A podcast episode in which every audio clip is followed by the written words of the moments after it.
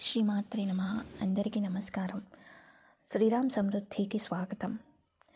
కాశీ యాత్రలో మనలో కలిగే మార్పు ఏంటి కాశీ యాత్ర సందర్భంగా అంటే అక్కడ ఉన్నప్పుడు మనలో ఏం మార్పు వస్తుంది వచ్చేటప్పుడు మనలో ఏం మార్పులు వస్తాయి తిరిగి వచ్చాక మనలో ఏం మార్పులు వస్తాయి ఇది నాకు కలిగిన అనుభవాల గురించి నేను ఇక్కడ ప్రస్తావిస్తాను.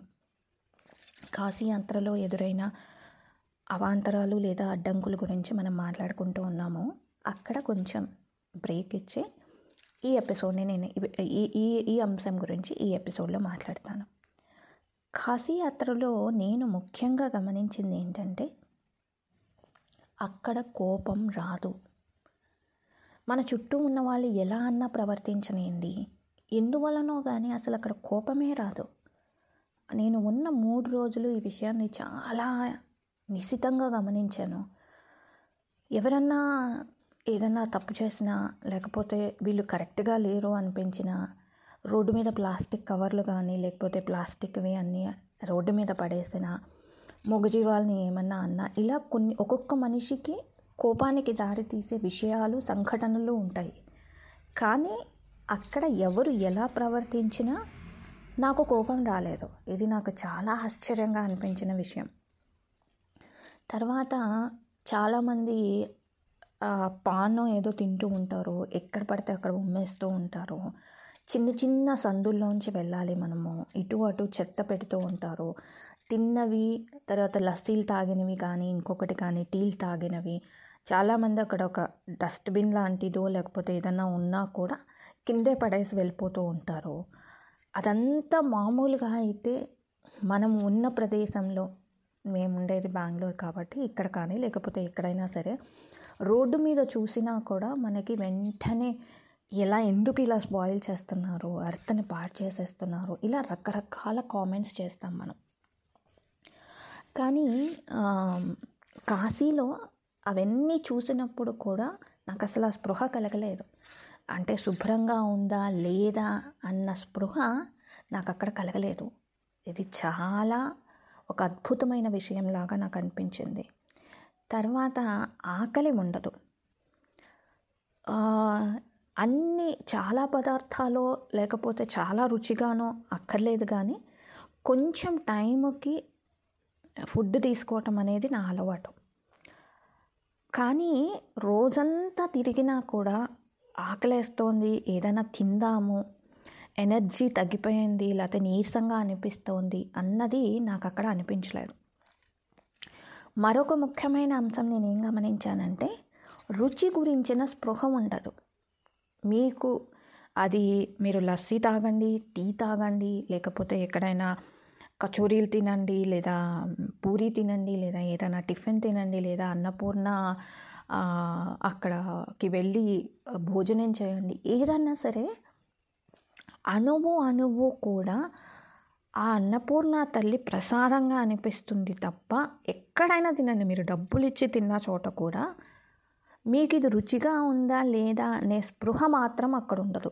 అక్కడి నుంచి వచ్చేసాక ఏమన్నా విశ్లేషించుకున్నప్పుడు ఇది బాగుంది అది బాగాలేదు అని అనిపించచ్చేమో కానీ అక్కడ ఉన్నంత కాలము ఏం తింటున్నామో దీనికి రుచి ఉందా లేదా అనేది మీకు స్పృహ ఉండదు.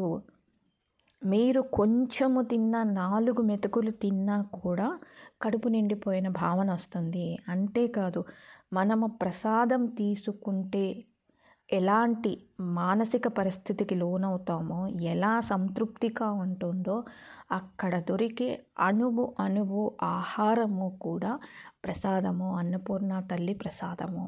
అందుకనే రుచి అనేది రుచి ఉందా లేదా అనేది నాకు స్పృహ కలగలేదు. ఇంకా ఎవరికైనా సహాయం చేయాలనిపిస్తుంది. ఎవరన్నా డిమాండ్ చేస్తే ఇంత ఖచ్చితంగా ఇవ్వు లేకపోతే ఇది జరుగుతుంది అది జరుగుతుంది అంటే కొంత చిరాకుకు లోనవుతామేమో కానీ వీలైనంత వరకు ఎవరికైనా సహాయం చేద్దామని అనిపిస్తుంది. ఆ సహాయం ఏ రూపంలో అయినా సరే. ఎవరైనా గంగా ఘాట్ దగ్గర మెట్లు దిగలేకపోతున్నారు అనుకోండి వాళ్ళని చేయి పట్టుకుని దిగి వాళ్ళని చె- చేయి పట్టుకుని వెళ్ళి గంగా నదిలో వాళ్ళు స్నానం చేసేదాకా అక్కడ నిలబడదాము. లేదా గంగలో స్నానం చేస్తున్నప్పుడు మూడు మునకలు వేద్దాము అని అనుకున్న వాళ్ళు కొంచెం భయపడుతున్నారు అనుకోండి ఏం పర్వాలేదమ్మా నేను మీ చేయి పట్టుకుంటాను మీరు మునగండి ఇబ్బంది ఏం లేదు అని చెప్పాలనిపిస్తుంది. లేదా వాళ్ళు ఏమన్నా మన అడిగారు అనుకోండి మనం తీసుకెళ్ళిన వస్తువుల గురించి వెంటనే పర్వాలేదమ్మా వాడుకోండి అని అలా అనిపిస్తుంది. దేవాలయంలో మహాదేవుల వారిని కానీ అన్నపూర్ణాదేవిని కానీ సందర్శించడానికి మనం లైన్లో నిలబడినప్పుడు ఎవరైనా మన ముందు వెనకో లైన్లోకి వచ్చేసారనుకోండి మామూలుగా అయితే చిరాకు వస్తుంది మేము కూడా లైన్లో నిలబడ్డాం కదా అని. కానీ ఇక్కడ పర్వాలేదమ్మా నిలబడండి ఏముంది అని అలా అనిపిస్తుంది మనకి మనమే చాలా కొత్తగా పరిచయం అవుతాము. త్రోపులాటలు కానీ తొక్కిసలాటలు కానీ ఇలాంటివి జరిగినప్పుడు ఎవరైనా మన లైన్లో తోసేసినప్పుడు కానీ లేదా మీద పడిపోతున్నప్పుడు కానీ యూజువల్గా ఆడవాళ్ళ వెనక ఆడవాళ్ళే నిలబడుతున్నారు. ఆ- విధంగా ఆ సంస్కారాన్ని పాటిస్తున్నారు. కానీ అలా వాళ్ళు మీద పడిపోయినప్పుడు ఊరికే కేకలు పెట్టేసి చూసుకోలేవా కాలు తొక్కావు చేయి తొక్కావు సరిగ్గా ఇవి ఏమీ అనాలనిపించదు అనలేం కూడాను. మొత్తము మన ఇంద్రియాలన్నీ కూడా అంతగాను పూర్తిగా మహాదేవుడు విశాలాక్షి కాశీ అన్నపూర్ణ తల్లి వీరి స్మరణతోనే ఉంటుంది తప్ప చెవులకు వేరే వినాలని కానీ కళ్ళతో వేరే చూడాలని కానీ కాశీలో అనిపించదు.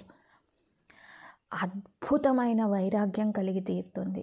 అసలు వైరాగ్యం అనే మాట మా డిక్షనరీలోనే లేదండి అని చాలామంది అంటూ ఉంటారు.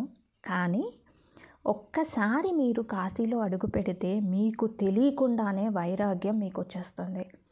మన చేతిలో ఏమీ లేదు. అన్నింటికీ ఆ పరమేశ్వరుడు ఉన్నారు. వారు చూసుకుంటారు అన్న ధైర్యము ధీమా వచ్చేస్తుంది. బాగుంది. మరి కాశీ నుంచి తిరిగి వచ్చాక కాశీ నుంచి తిరిగి వచ్చాక మనము రొటీన్లో పడటానికి చాలా రోజులు టైం పడుతుంది. కనీసం రెండు మూడు రోజులు టైం అయినా పడుతుంది. మనం ఎంత మనల్ని మనం పుష్ చేసుకొని మన రొటీన్లో పడాలని మనం ప్రయత్నించినా రెండు మూడు రోజుల వరకు మనము అసలు మనుషులం కాలేము. వీలైనంత తక్కువ మాట్లాడాలనిపిస్తుంది. చేస్తున్న పని ఏదైనా చాలా శ్రద్ధగా చేయాలనిపిస్తుంది. ఎప్పుడెప్పుడు తిరిగి కాశీ వెళ్ళిపోతామా అని అనిపిస్తుంది. నియమబద్ధంగా జీవించాలి అనిపిస్తుంది. సమయ పాలన చాలా ముఖ్యము అనిపిస్తుంది. మనకి జీవితానికి ఎంత టైం ఉందో తెలియదు మన బాధ్యతల్ని త్వర త్వరగా పూర్తి చేద్దాము అనిపిస్తుంది. మీరు పూర్తిగా మారిపోతారు. నూతన ఉత్సాహం మీలో అణువణువున చిగురిస్తుంది. అన్నింటినీ మించి Kashi high energy power centre. మీరు మామూలుగా ఏ టూరిస్టుగానో వెళ్తే సరే నేను ఈ మాట ఎందుకన్నానో రాబోయే ఎపిసోడ్స్లో చెప్తాను. కానీ కాశీలో అణువణువున ఆ మహదేవుడు సంచరిస్తాడు ఆయన కొలువుంటాడు అని కనుక మీరు కాశీలో అడుగు పెడితే ఆ ఎనర్జీని ఆ వైబ్రేషన్ని తట్టుకోవటం చాలా కష్టం. గొప్ప అనుష్ఠాన పరులు తప్ప నాలాంటి అతి సామాన్యులకైతే మరీ మరీ మరీ కష్టం. మీరు నమ్మరు రిటర్న్ ఫ్లైట్లో మేము తిరిగి వస్తున్నప్పుడు ఫ్లైట్ జస్ట్ టేక్ ఆఫ్ తీసుకుంది. అప్పటి నుంచి ఫ్లైట్లోంచి దూకేయి విండో బ్రేక్ చేసేసేయి దూకేసేయి దూకేసేయి వెళ్ళొద్దు వెళ్ళొద్దు అని చెవుల్లో విపరీతమైన హోరు.